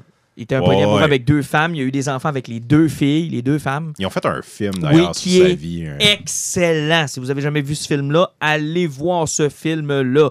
Et quand vous allez consulter, là, allez juste faire une recherche Google, genre Wonder Woman Bondage 40s. Puis vous allez voir toutes les, les pages de comics dans lesquelles il y a des allusions à la sexualité qui ont juste pas de bon sens. là. Mm. Où elle se fait taper les fesses par des monstres, puis elle est attachée après des poteaux, puis euh, elle attache des criminels. Puis tu fais comme, man, c'est tellement pas sain. c'est tellement pas sain pour un comic. Mais ça fait partie de l'histoire de Wonder Woman. Mais bref, on s'étend- hey, s'écarte rapidement aujourd'hui. Ouais, toi, tu t'excites facilement par rapport à ça. Mais c'est un personnage qui me fascine, euh, Alan, pour vrai. Ah, Vraiment. Puis pour avoir lu beaucoup, là, c'est assez exceptionnel ce qui s'est vécu dans les années 40 avec ce personnage-là. De, de- de voir que ça s'est fait puis que c'était accepté. Là. Puis. Puis euh, C'est bien qu'on ramène ça parce que trop souvent, Wonder Woman est seulement vu comme Superman féminin. et c'est tellement pas C'est ça. là. complètement ailleurs. là. Elle C'est- n'est pas ça, mais pas, pas en tout. C'est tellement, mais tellement vrai ce que tu dis. C'est tellement pas ça le personnage de Wonder Woman. Puis tu sais, toutes ces histoires-là aussi ont amené à Seduction of the Innocent dans les années 50. là. Puis Mhm. tout le, Oui. ça, ça a changé l'univers du comic jusqu'aux années 70 à peu près. Là. Hey, c'était trash les, les, les, les, les comics des années 30-40. là. C'est complètement trash. Là. Je te prêterais mes premiers numéros de Batman en haut. C'est c'est incroyable de savoir qu'ils étaient capable de faire ça. là. Tu des criminels. Ah, c'était fou. Ouais, mais euh, il faut que tu le mettes aussi en perspective. Qu'est-ce qu'il y avait là? Euh, Si tu écoutais les nouvelles puis regardais la TV à cette époque-là, ben, tu voyais des pays au grand complet crever, puis tu savais qu'il y a des juifs qui passaient dans des chambres à gaz par coups de milliers. C'est que lire un petit comic Ben, qu'il y avait deux, trois morts, parce que la situation Ben était oui pas et non. là. Ça arrivait, mais l'information n'était pas diffusée comme elle Ouais, mais aujourd'hui. je sais, là. ce que, arrivé à ce que tu savais que tu étais d'un monde qui est en guerre, ça fait qu'au au niveau de ça, puis même au niveau de la censure, il n'y avait pas de Facebook. S'il y avait quelque chose qui, était élu par 120 000 personnes, il y a 120 000 personnes qui lisaient, puis le reste du monde ne le savait pas. Fait que- Exactement. Exactement. Mais en tout cas, c'est intéressant. Fait que Wonder Woman, j'ai un gros hype, mais Alan, on t'a pas entendu beaucoup? Ça t'a-tu donné le goût de le voir au moins? ou- Non, Non? Fait que tu vas-tu aller le voir? Ouais, parce qu'on fait un podcast. Alan, il vous l'a pas dit, là, mais il aime rien de ça. Il fait tout ça parce qu'on a un podcast. Il Ça pourrait être- il on pourrait parler de char, puis... Alan, il cherchait juste un podcast. Ça a donné qu'on faisait un podcast de ça. Si on avait fait un podcast de cuisine, Alan serait là pareil. Mais c'est correct, là. T'as t'as Black Panther, toi, qui, qui s'en vient l'année prochaine. là. Ça, ça va Ben, rendre le, MCU est fini au grand complet. Je pense qu'il n'y a plus de film qui sort. Ben oui. J'ai dit Black Panther, c'est Black Widow. je Oui, Black dire, Widow, ouais, oui, ça a-tu l'air bon? Non, mais gars, tiens, je vais te faire dire de quoi de bien. Entre les deux trailers, lequel a l'air le plus le fun? Le Wonder Woman. Non, Wonder Woman, là. Facile, là. Hey, Black Widow. Hey, hey! Ah, man, arrête des éclairs avec son lasso, là. Ouais, ouais, ouh, ouh. Ben, c'est cool, là. Ouais. OK, c'est beau. On va passer à The Question d'abord. Ça y aurait pris un drame d'auteur hein, Ouais. sur une des méchantes de Wonder Woman. C'est trop populaire pour lui. Aurait- Il aurait fallu que ce soit Xavier Dolan Paraît que ça s'appelle. Cheetah, ça soit ça. Cheetah versus Cheetos. Oh, t'aurais aimé ça, ça. Hey, euh, parlons de The Question, puis c'est vous autres qui avez absolument voulu m'en parler, là. Qu'est-ce qui se passe avec The Question? Ben, ce qui arrive, c'est que ça fait un bout de temps que tu chiales que Black Label mène à rien puis qu'il joue rien qu'avec les gros canons comme le Joker, Harley Quinn ou ben Batman. Puis ça me ressemble. on n'a Ouais. pas l'effet du wow qui est arrivé. Et là, The Question qu'on a passé à côté parce que c'était The Question que j'avais pas marqué qui est en format prestige comme toutes les autres. C'est une BD de Jeff Lemire qui sort. On va totalement oublier le fait que c'est Jeff Lemire, mais c'est le fait d'avoir été chercher un personnage qui date de v'là 50 ans. Qu'il n'y a jamais rien vraiment eu de Rien, bon mais- dessus, là. Puis de reprendre le personnage, puis de le reprendre sur sa base, mais de vouloir extrapoler sa personnalité. Puis parce que là, tu te ramasses en 2019 avec le personnage qui est là, mais tu te rends compte que le personnage qui a été inventé en 1950, c'est le même qui est là, mais qui a possiblement un fuck qui fait que. Mais on est en Elseworld ou on, on a l'impression qu'il va être en Non, continuité? il est en continuité. Ah, il est en continuité Ouais. de Ben, DC, dans Black Label? Ouais. C'est audacieux, ça, parce que c'est pas ce qu'il nous avait dit. Mais, euh, tu sais, il n'y a, pas de- y a Parce- pas de référence à rien d'autre. Parce là, que The euh, Question est revenu dans le Even, le- dans Even Leviathan et compagnie. Donc, euh, il est en train de revenir tranquillement pas vite dans DC. Si je ne m'abuse, il était là dans 52, là, tu sais, la série qui oui, a ça, mené au oui, lieu mais 52. Chris, qui a lu 52? Bon, ben, c'est ça. Euh, Le nom de la série, c'est le nombre de personnes qui Hey, l'ont lu. les gars, on va vous vendre un at comique dans lequel il n'y aura pas un Chris de héros que vous aimez. À un, numéro par année. Par- Puis vu que ça a bien pogné, la deuxième année, on va faire le 52 à inverse. Ça fait qu'il vous reste de l'argent? Euh, non, ok. Hey, on l'a sorti en TP, euh, ça pèse à peu près une tonne. Quelqu'un le veut? Il y a une bonne histoire de René Montoya dedans. Ça vous tente pas? Apparemment que c'est bon. Moi, je- j'entends Hey, de c'était pourri, c'était pourri. Je m'excuse. Mais c'est ça, c'est que euh, je vais laisser Jean-Nic parler de la BD. là, Ouais, parce de- que c'est Jeff Lemire, ça fait qu'il va mettre plein d'intonations orgasmiques là-dedans, soit une malade. Attention, nous voulons vous aviser que si jamais vous entendez, ce sont des coups de l'engin de Jean-Nic à chaque fois qu'il va prononcer Jeff Lemire. c'est déjà Oh, en, commencé. en direct sur le micro, vous êtes Hey, privilégiés. vous êtes chanceux. Ah, Attendez, de le couper le minute, il va y avoir un petit saut humide qui va venir avec. Ah, ah, ah, ah, Mais ah, en fait, c'est excellent, mais ça réinvente rien. C'est rien qu'une bonne histoire policière avec un personnage qui est The Question. On le suit dans les deux pans de sa vie. Il est un animateur de télé le jour, puis The Question la nuit, qui est un super-héros. On commence, là, il vient de pogner un politicien corrompu qui est en train de s'amuser avec des prostituées euh, mineures. Oh. Il décide de prendre des photos et sur son émission, il challenge la sœur du maire sur ces photos-là parce qu'elle travaille avec eux. Tu vois un peu où ça s'en va. Fait qu'il y a des menaces qui arrivent à lui de jour, des menaces qui arrivent à, à lui de La nuit. Et il faut savoir, le personnage de Question porte un masque qui ressemble beaucoup à Rorschach. D'ailleurs, ça a été l'inspiration pour la création de Rorschach. C'est un personnage qui a très peu de zones grises. Lui, tout doit être défini en bien et mal. Puis la première chose qu'on voit dans BD, il sauve la, la- la- la jeune fille, puis là, sa mère, qui est une prostituée, est avec aussi. Puis elle, remet, elle dit merci de nous sauver de ce monstre-là. Puis il répond Je le fais pas pour toi, t'es une pute. J'espère rien que la police va ramasser l'enfant puis la sortir de ton monde de merde. Fait que, tu sais, lui, c'est comme ça. Il n'y a pas d'entre-deux. C'est comme elle, c'est une prostituée, donc elle est méchante. Euh, Elle, c'est un enfant, donc elle est pure. Tu sais, il voit la vie que dans des, ces, ces deux teintes-là.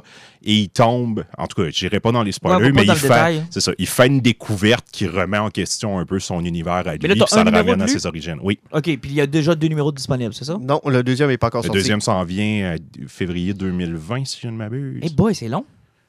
Ouais, Ben, se j'ai lancé ça, mais il me semble que c'est moi qui ai regardé tout excité après, mais ça se peut que ça arrive plus vite. Là. OK, donc euh, c'est à se procurer. euh, je pense qu'on on tient quelque chose? Ben, C'est le, le- le- le Black Label le plus intéressant et de loin à date, avec Arlene. Je pense que c'est le premier Black Label qui va sortir du lot avec un personnage qui est hors- tu sais, qui était moins connu. Qu'est-ce qu'on voulait avoir, ce qu'on demande depuis un an, on l'a là, puis on a passé à côté comme des cons. Ah, c'est vraiment incroyable. Puis Yannick à est tombé dessus juste parce que c'était Jeff Lemire, parce que même si c'était de Question, je pense qu'il n'aurait pas Oh non, non, l'œuvre de Steve Ditko intéresse beaucoup Jean-Nic. Ah, de- de- depuis depuis que c'est l'annonce de ça, tu le sous-estimes beaucoup.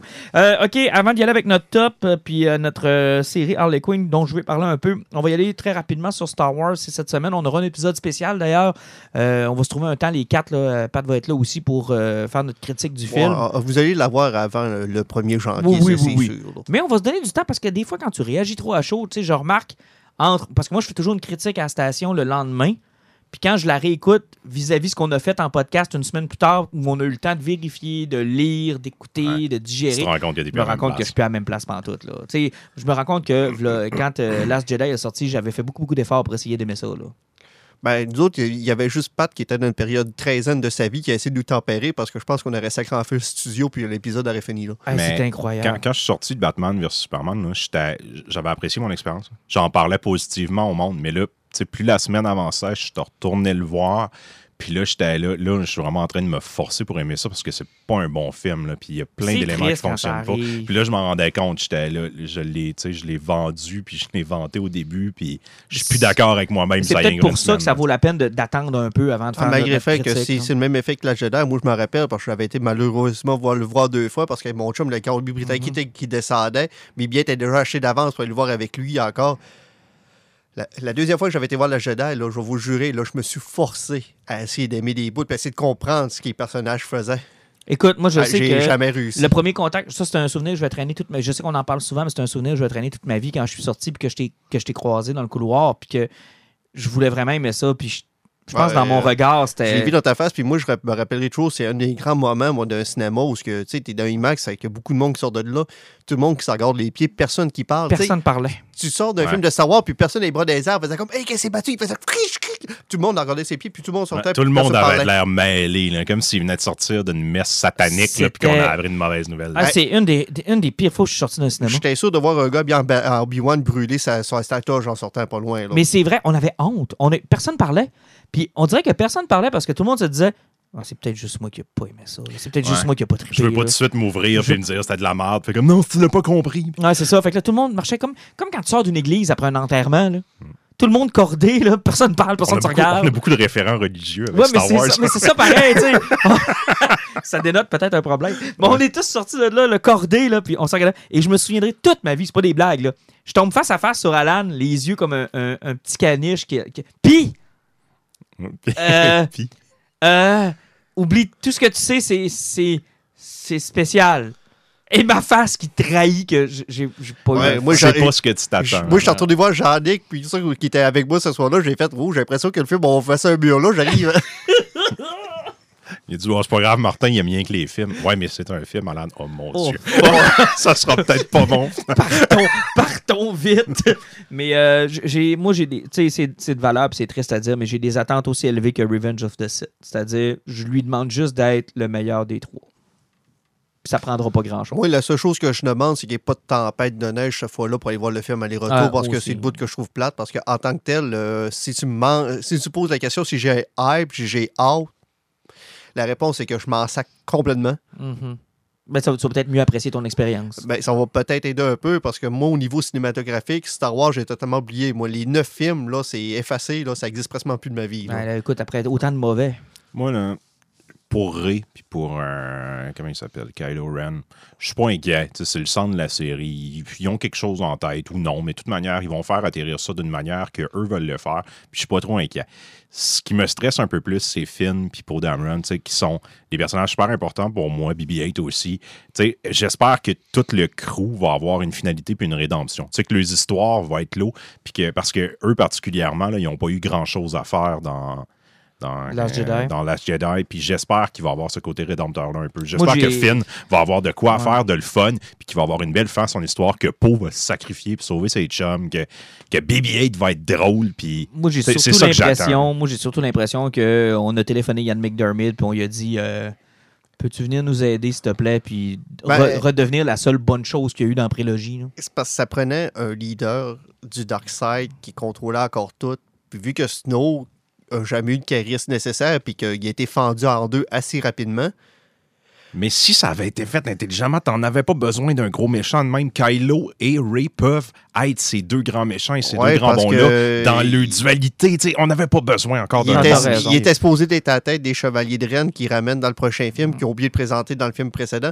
C'est que c'est ça qui arrive, c'est que Kylo se ramasse à la tête de rien, puis à la fin de, Ra- de, de, de, Last de- Jedi. de Last Jedi, on a vu que c'est rien qu'un un spoil brat. Ah ouais, c'est le, le personnage, c'est comme ça qu'on l'a senti, parce qu'à la fin, là, que le monde faisait comme aller puter Lux qui est en bas là, ça sert à rien de perdre ton temps, il faut péter à la base qui est en avant, puis il a pété Ox en le faisant dans les murs. Il y avait de l'air rien d'un spoil brat. C'est Ah ouais. tout ce qu'il y avait de l'air. C'est un petit millénial qui n'a pas ce qu'il veut. Là, Exactement. c'est pas comme ça qu'on l'avait présenté dans Il n'y avait pas de l'air en contrôle. C'est fait- ça. C'est que là, euh, au niveau de- du First Order, c'est chaotique. Puis Ox, qui était supposé de tenir ça au grand complet, parce que dans le premier film, on avait très bien vu que c'était le lien primaire avec Snow, puis que Kylo, c'était juste la force de frappe. Ox était rendu un comic relief dans le Ah, c'est terrible, c'est terrible. On ne reviendra pas sur les problèmes de Last Jedi, il y en a trop. Mais c'est ça qui arrive, c'est que là, ils, vont jouer sur le fan service avec Ouais, Palpatine. Palpatine. Euh, ils, ils vont ramener les clones parce qu'il faut pas oublier dans Mandalorian, là, le Yoda qui est là, le, Mm. scientifique qui veut le ramasser, il y a un habit de- des- des cloneurs de, de de Camino. Camino. C'est que c'est sûr qu'ils vont nous ramener des histoires de clones par-dessus.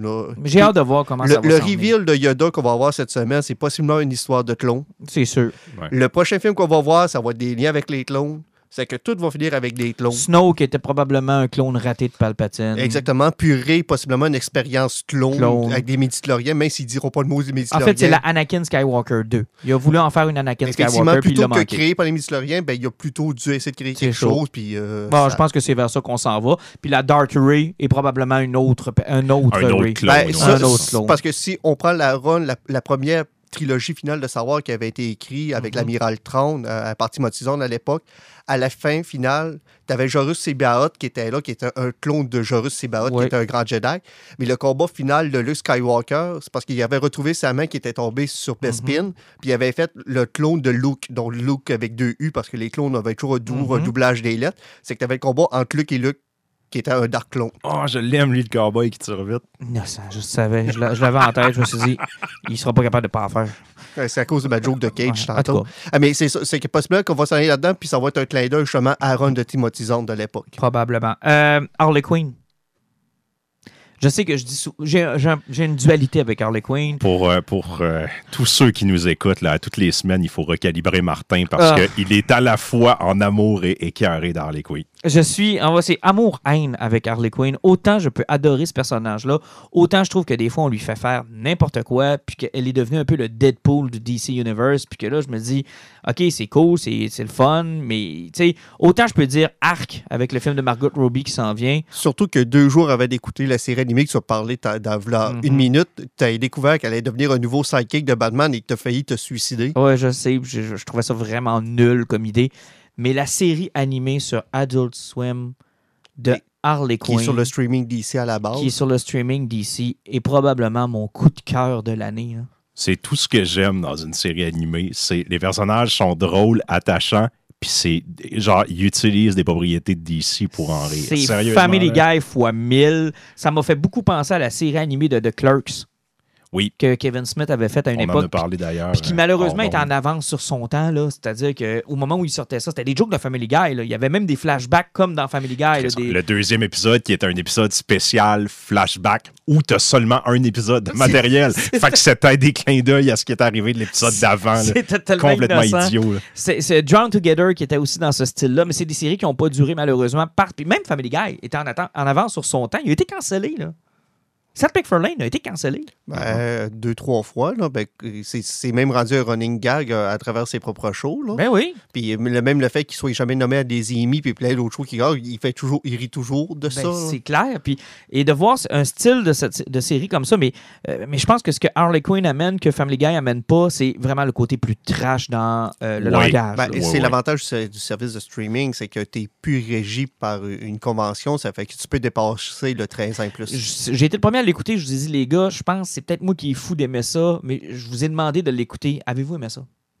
Ah, moi, je suis en amour par-dessus la tête. J'ai ri comme un enfant, mais tu sais, je suis pas objectif. Je le savais déjà en voyant ça. J'étais le même si c'est mauvais. Tant que je ris le moindrement, je vais avoir du fun. Mais là, en plus de rire, il y a- je trouve que les, les personnages sont bien écrits. Ils sont, sont attachants. Je veux voir ce qui va arriver avec Ah, Ivy. Je veux voir comment l'émancipation d'Harley va arriver. C'est drôle. Et je veux plus de Kite Man. Ah, je- on veut toujours plus de Catman. Ça, là, c'est tellement une bonne idée. là.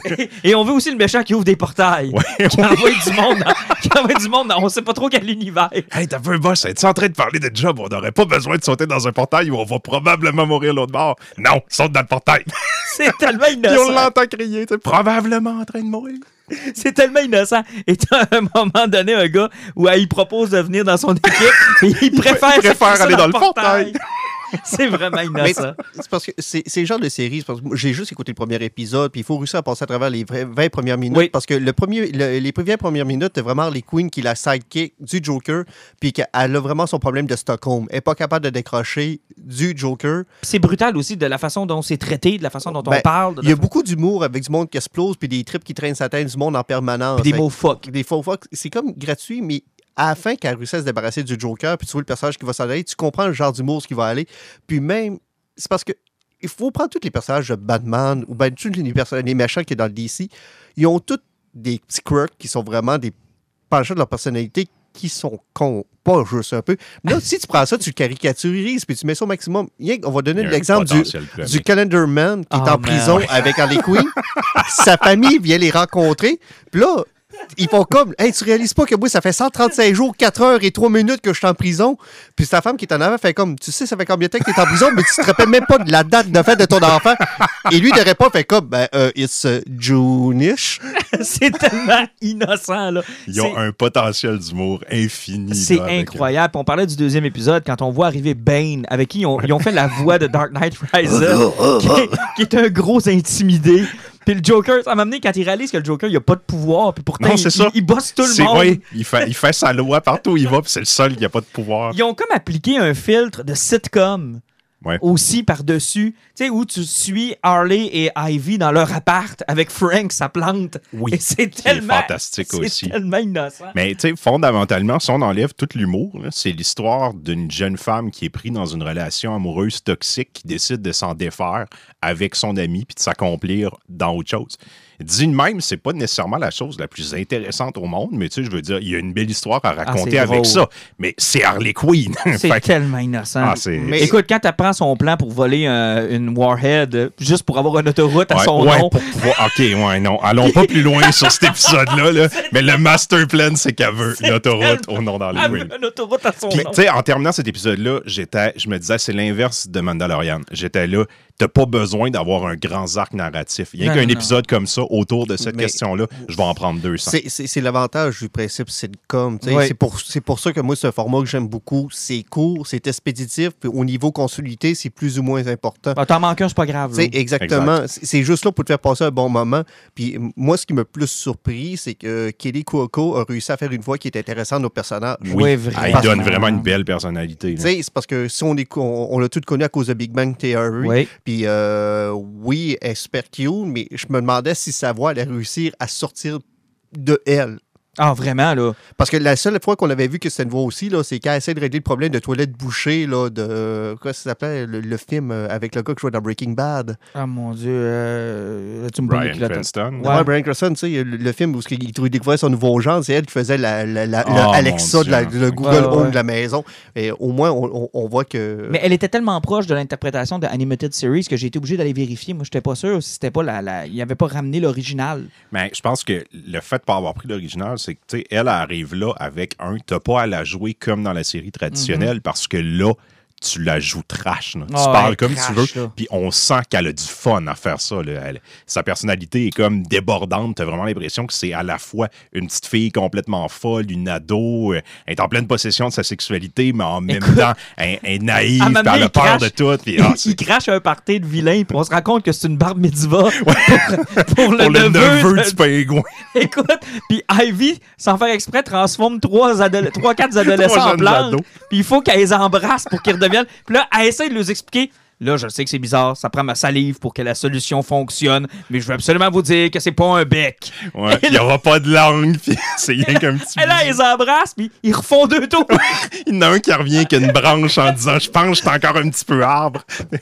Mais c'est juste des affaires de même. Arrêtez de casser ça parce que là, le monde va s'écœurer de vous entendre Ouais. rire un moment donné. Là, Mais euh, je vous le dis, là, on a vraiment eu du Ouais, fun. si là. vous aimez le moindrement l'univers de DC, Parce là, que puis ils vont dans les très Là, ça fait trois fois que je vois les aiguilles de VU péter. là. C'est sûr qu'il y a du monde qui sont sourds. là. Ok, je vous le dis. Mais euh, aussi, on va donner euh, le crédit à Alan Tudyk euh, qui va Oui. peut-être redonner une nouvelle interprétation de Joker qui va peut-être être reconnue aussi parce que sérieusement, son Joker est vraiment excellent. Très là. collé sur Mark Hamill. Hein? Il y a Ben- même un moment donné où je me suis demandé si c'était pas lui. C'est, je pense que c'est la chose à faire. Puis s'il est capable de le faire, il, il- il Tant joue mieux. très bien. Tant mieux, tant mieux. On le voit jamais assez, Turdick, fait que Non, go, le ça. mettez-le dans Mais tout. euh, big love pour cette série-là, sincèrement, si vous avez l'occasion de mettre la main là-dessus. Hey, euh, je voulais faire notre top, mais je pense qu'on va se garder ça Bon, non, on, plus tard. on va le faire tout de suite. Tu veux le faire tout de suite? Hey, Ah ok, ouais. on s'est préparé un petit top 3. Je me souviens même plus c'est quoi je vous ai demandé. Ben, Euh, le- Meilleur film, meilleure série télé, puis meilleure lecture. Exactement. On y va dans l'ordre. Alan, t'as l'air prêt? Euh, si on y va au niveau. euh, je vais y aller avec série TV. Euh, je, je- vais y aller rapidement, mais je vais y aller en deux volets parce que c'est deux styles qui sont différents. Si j'y vais, série TV, série TV, ça va être The Expense, avec la quatrième saison qui vient de débarquer vendredi sur Amazon Prime, parce que le show avait été cancellé par Sci-Fi, puis Amazon l'a ramassé. Honnêtement, ce qui m'a surpris, la quatrième saison, j'ai commencé à l'écouter, ça a l'air vraiment très bien, mais quand j'ai vu les reviews sortir du monde qui l'a écouté, c'est le show le mieux critiqué de toute l'année. Il y a même battu le Watchmen qui vient de sortir de plusieurs points. Wow. C'est que euh, déjà que la série était bien cotée, était super bonne. Là, ça vient de péter tout au niveau des critiques. Puis sérieusement, s'il y a une série de science-fiction qui est vraiment terre à terre, puis que tout se tient là, à écouter, à regarder, c'est vraiment des expenses, ça vaut à peine. En plus, c'est des saisons de 10 épisodes. Je pense qu'il n'y a qu'une saison qui a 13 épisodes, c'est que ça s'écoute tout seul. C'est Ah, vraiment ouais, génial. On n'a pas écouté cette saison-là, au pire. Non, la deuxième saison est quand même assez intér- intéressante, c'est mon avis. Là. Euh, mon autre côté, ça va être plutôt à cause du dessin animé. Final Space reste quand même un- une très grosse Sur découverte Netflix, hein? sur Netflix. Euh, la deuxième saison, je n'ai pas encore commencé parce que j'ai tellement aimé ça qu'il a fallu que je recommence la première saison, va tomber sur la deuxième. OK, ça, ça, ça va bien. C'est, ça mélange humour, émotivité, tout ce que tu veux, là, action. Tout est tellement bien balancé dans cette série-là. C'est vraiment quelque chose qui est incroyable. Euh, si j'y vais côté lecture, je vais être ultra, ultra original.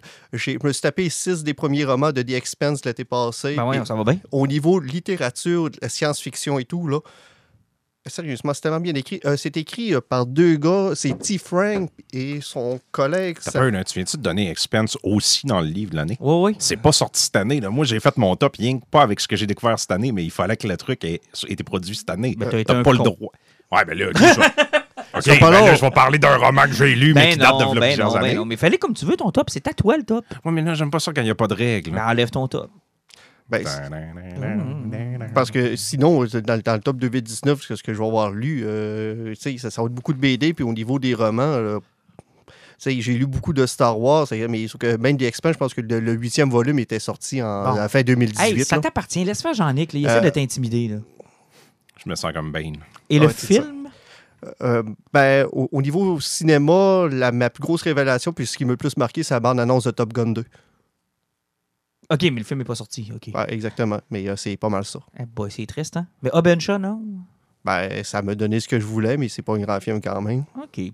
Jean-Nic? Ouais, mais t'es conscient que Top Gun va te donner ce que tu veux. Ça sera pas un grand film quand même non Ben, plus. non, il va me donner plus que ce que je veux, il va me donner un rêve.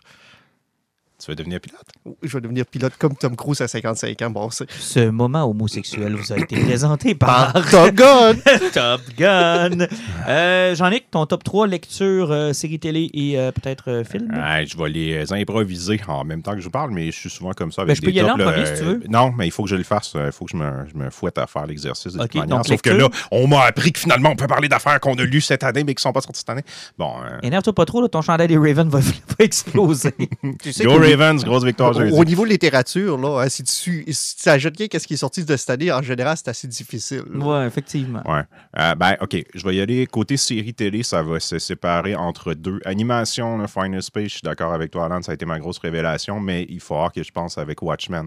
Euh, J'ai hâte de voir dimanche la finale, mais moi, ce show-là, c'était tout fait pour moi. Je suis un gros fan de la bande dessinée à la base, puis j'adore le travail de Lindelof.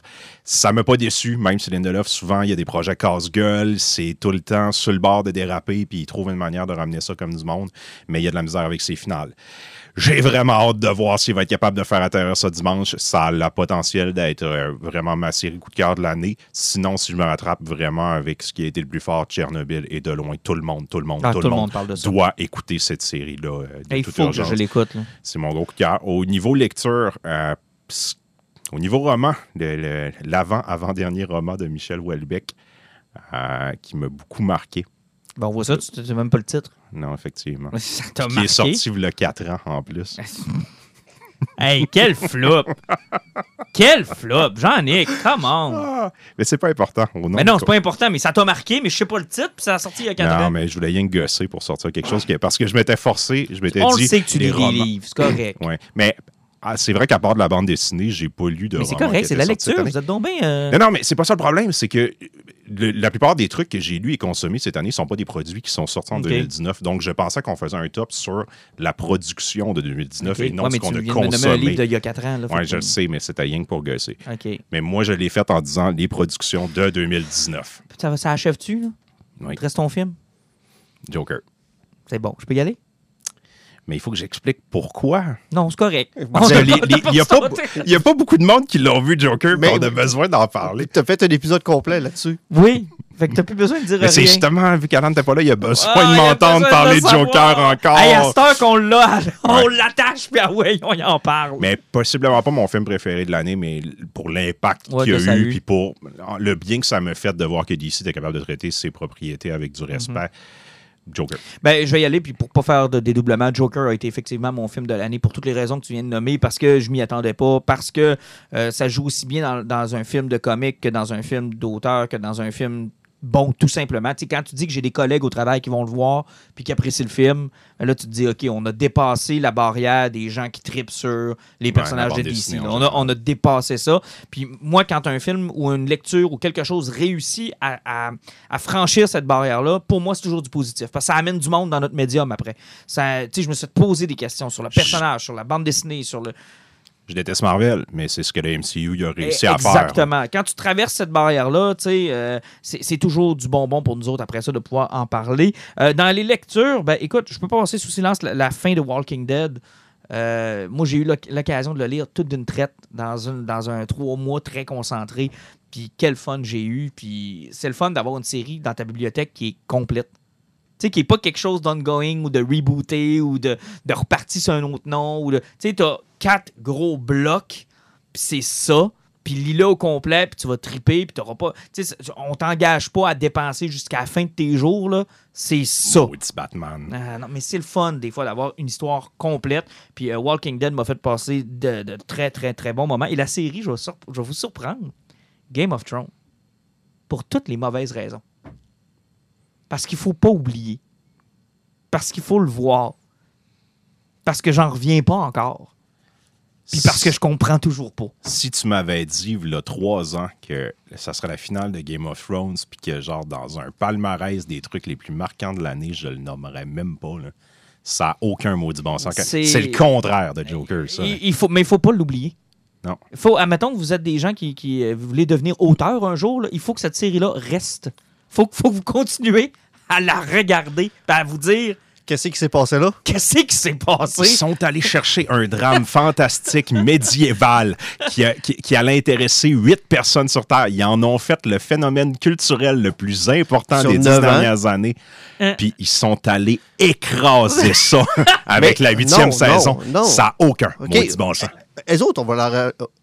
Pour tous les points négatifs que vous pouvez leur donner d'avoir craché ça, là, hein, il faut, faut tout mettre le blâme sur un gros lâche qui s'était Ah oui. son cash. Parce que sérieusement, le cinquième tome est sorti en même temps que la, la première saison sortant. Dix ans plus tard, on n'a pas encore un roman. Et euh, tantôt, je vous parlais des Expense, justement, avec euh, M. Daniel Abraham et T. Frank, qui sont connus sur le nom de James S. A. Corey en ordre d'artiste. C'est les assistants de George R. R. Martin. En cinq ans, ils ont sorti huit livres. Puis, ils en sortent un par année, là, puis le neuvième est supposé de Et finir des Expense. T'as tellement raison, là. Le gros lard, là, il s'est assis là-dessus puis il a rien fait. Ouais, mais en même temps, Ben- tu sais, je veux dire, c'est un artiste libre. là. À moins qu'HBO il ait mis un gun sur la tête et un contrat en disant il faut absolument que Ouais, tu produises le se fait roman. mal. Non, non, mais, mais, oui, mais ils ont, il y avait rien. Tu sais, là, je ne sais pas c'est qui qui a pris la décision, là, mais je pense que HBO, sérieusement, ils ont dû se dire Chris, il y a cinq romans de sortie, il va en avoir sept. Ben, c'est ça qu'ils travaillent sur le sixième. Ben, c'est sûr qu'en huit ans, on va euh, avoir le moi, temps de. Sérieusement, Ils pensaient là, pas qu'il n'y aurait pas le temps d'écrire. qu'il a donné là, ses plans là, pour dire que ça, ça serait la finir, là, arrêté, il a dû donner une feuille en écrivant certains vont mourir, d'autres survivre. Ah, écoute, ça n'a pas de bon sens. Il n'y avait pas de ligne directrice, c'est impossible, il n'a rien donné. Là. Puis il s'est fait mal. Il s'est fait mal. Tu sais, tu dis, euh, je peux- c'est un artiste libre. Oui, mais il est libre aussi de se faire mal. Puis c'est ce qu'il a fait, là. Ouais. Ben, il y a tellement d'argent en qui fait, s'en sac. Non, c'est ça. Il s'est pas fait mal parce que lui, il peut encore les écrire, ses romans. Lui, là, il a encore sa liberté là-dessus. C'est un auteur qui était, qui avait bien réussi sa vie dans son médium, mais là, il est devenu une superstar. là. Il est invité partout sur la planète pour parler du show, parler des livres. Tu sais, je veux dire, c'est un bonhomme aussi de 70 ans qui s'est ramassé une superstar. Je comprends un peu qu'il ait moins le goût, tu sais, de- d'écrire puis de se. Bon, moi, ça me fait le derrière. Honnêtement, ça me fait le derrière. c'est chiant. Ça reste pour, dans mon pour les fans, c'est triste, Ça- mais tu sais, je peux pas blâmer le gars. Ça fait longtemps qu'il aurait dû prendre un prénom pour finir ça. Euh, je pense que oui. Je pense que oui. Puis honnêtement, je le garde dans mes tops uniquement parce que, tu sais, euh, Least We Forget, là. Tu sais, remember, là. Remember que Ouais. peu importe le joyau, joyau que vous avez dans les mains, peu importe le, le- le truc euh, qu'on a lu, qu'on a écouté, qu'on a regardé, c'est une grande leçon Game of Thrones de quand vous perdez les pédales, quand vous perdez le contrôle, quand vous, vous auriez pu faire trois autres saisons pour nous faire atterrir ça de façon délicate et correcte, Ouais. et puis que vous avez décidé. Parce que je maintiens que la façon dont ça finit, c'est bon. C'est trop rushé. C'est ça. Si C'est vous pas aviez les- fait c'est pas les décisions c'est pas qui les sont pas décisions qui sont pas bonnes. C'est c'est la- le, le laps de temps qui s'est donné pour en arriver là. C'est c'est- c'est inégal. Et ce n'est pas une crise d'excuses. Ils ont pris un hiatus de un an supplémentaire puis ils ont fait une saison écourtée pour dire on veut prendre notre temps, on va mettre l'argent nécessaire, on va faire ça intelligemment puis comme il faut, puis c'est exactement le contraire. Et ça leur a coûté leur contrat sur Star Wars en passant. là? Oui. Moi, je pense que oui. là. Euh, c'est à peu près officiel, plus en plus le deal qu'ils avaient signé, je pense, avec Netflix ou whatever. Là, c'est parce qu'ils ont tellement voulu signer partout, s'éparpiller, puis Ah. que le monde se soit rendu compte que c'est pas du monde qui était super stable. C'est comme euh, Jean-Nic parlait tantôt de Lindelof avec Watchmen, ce qui est reconnu pour euh, que ses Mhm. finales soient plutôt particulières. Tu sais, moi, c'est le même problème que j'ai avec Watchmen, j'adore ça, sauf que quand je vais voir le dernier épisode à soir, j'ai l'impression qu'en deux heures, j'aurais pas voir toute l'histoire qu'il avait racontée. Ouais. Mais ils se sont brûlés, les autres. Je pense qu'on les reverra pas, Tisto. Puis si on les revoit, je suis pas sûr que ça va être très bon. La leçon, là, c'est que ça n'a pas réussi à cause d'eux autres, ça a réussi malgré eux autres. Puis pendant huit ans, on pensait que c'était à cause d'eux autres que ça réussissait aussi C'est bien. triste, Finalement, pareil, hein. c'était comme, il était qu'à la bonne place au bon moment, ces deux-là. Hey, c'est triste. Hey, là-dessus, j'ai le goût de, de passer le poison parce qu'on est déjà à 1 une, une, heure 21 Fait que, euh, on peut-tu se dire euh, au revoir jusqu'au prochain épisode spécial Star Wars? Oui.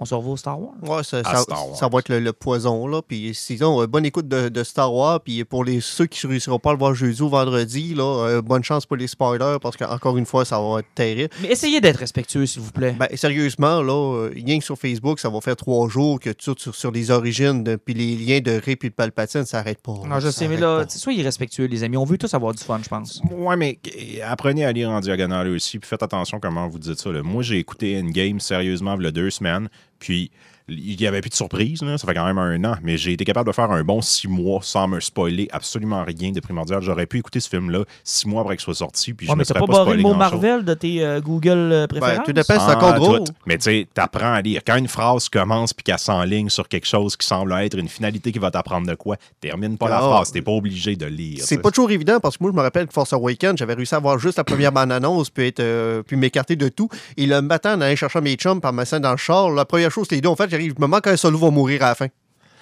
Ah, Première chose que les deux ont dit. Moi, je les ai regardés, là. J'ai failli crisser dehors de mon char puis faire regarde, moi, je vais monter tout seul à Québec, là. Payez-moi votre billet, là, puis je vais y donner à quelqu'un d'autre rendu là-bas, là. Donc, soyez gentils. Fait que vous êtes en train de me dire que vous avez pas lu le scénario leaké qui nous apprend que. Soyez gentils, soyez polis, no spoil. Hey, messieurs, à la. ben, J'allais dire la semaine prochaine, mais euh, bientôt. À bientôt!